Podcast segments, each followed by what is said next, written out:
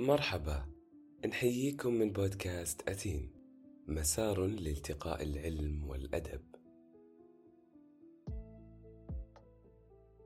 التصلب اللويحي. نمت حالم وصحيت عاجز.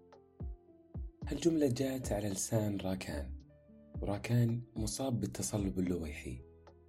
صور فيديو توعوي عن المرض بالمشاركة مع وزارة الصحة السعودية. مرض التصلب اللويحي أو التصلب المتعدد واللي لوهلة أولى يبدو وكأنه مرض متعلق بالعظام. ولكن هو مرض عصبي يصيب الجهاز المركزي الدماغ والحبل الشوكي. واللي يحدث بأن الجسم يهاجم مادة الميالين اللي تغطي الألياف العصبية والسبب الرئيسي للمرض حتى الآن لم يعرف. لكن في عدد من المسببات اللي تم اكتشافها مؤخرا حول المرض منها الفيروسات والخلل الجيني. نرجع شوي لمادة الميالين. والمادة هي تغلف الألياف العصبية وتكون فائدتها في أنها تعزز انتقال الومضات العصبية والإشارات. والخلل اللي يصير فيها أن المناعة تهاجمها فتظهر أعراض المرض. أعراض المرض تشمل كما هو متوقع أعراض عصبية مثل ضعف العضلات ومشاكل في الرؤية التنميل والشعور بالدوار. وفي حالات متقدمة إذا ما تمت معالجة المرض ممكن يكون شلل. مرض التصلب اللويحي هو واحد من الأمراض اللي ما تمهل المصاب أنه يستوعب حالته الصحية يعني دائما نرسم ونخطط في أذهاننا ونبغى نحتفظ بأحلامنا وآمالنا في داخلنا. هذاك المكان الأكثر أمان في العالم. ولكن خروجها للواقع حتمي عشان نقدر نحققها فنخليها تخرج ولكن بحذر. ويحدث أحيانا أن يغير أمر آخر طارئ مسار تحقيقها. هالمرض أصاب رياضيين وأعجزهم عن الحركة وفنانين أثر على بصرهم وغير من شكل أحلامهم. وإن كان الشخص مرن في التعامل مع المرض راح يكون قادر على تحقيق طموحات جديدة ومختلفة. المرض التصلب اللويحي يصنف بأربع أنواع أساسية طبقا للأعراض والحالة الصحية للمريض. فمن أنواعه الانتكاسي والثانوي المتقدم والتصلب اللويحي الأولي والانتكاس التدريجي. وعشان نعرفهم بصورة أدق نحتاج نعرف كيف حالة المريض في كل نوع من الأنواع اللي ذكرناها. لما نجي للنوع الأول اللي هو الانتكاسي يكون المريض مر بانتكاسات تدهور فيها حالته الصحية. لكن بمجرد أن تمر إما يعود بشكل طبيعي أو يعود لمستوى إعاقته اللي كانت قبل النكسة.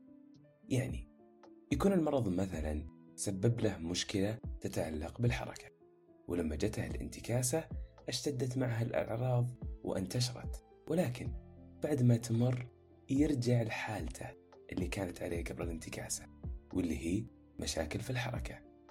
أما إذا لم تتأثر حالته وكان يمارس حياته بشكل طبيعي قبل الانتكاسة فيرجع لوضعه الطبيعي بعد الانتكاسة ويمارس حياته بشكل روتيني. أما بالنسبة للنوع الثاني اللي هو الثانوي المتقدم غالبا المريض يكون مر بنوبات وانتكاسات واللي يصير فيها أن بعدها بشكل تدريجي ثابت تظهر أعراض جديدة مستمرة. وهالأعراض تعيق من ممارسته لحياته بشكل روتيني لأنها تكون بشكل مستمر.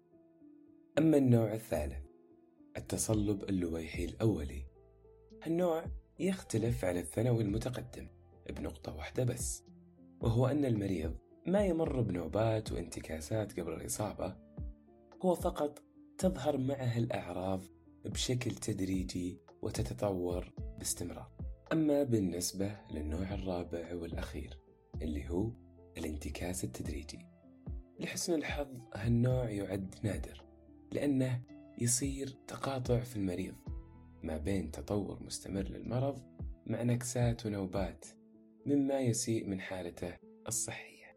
أما بالنسبة لعلاج مرض التصلب اللويحي زي ما ذكرنا في بداية الحلقة أسبابه ما زالت مجهولة وما عرفنا إلا جزء منها. أما علاجه فهو للأسف إلى الآن ما في علاج شفائي. ولكن نحاول نسيطر على المرض والانتكاسات وبكل تأكيد الأعراض من ضمن العلاجات كان الكورتيزون بهدف تقليل الالتهاب وتقليص المناعة.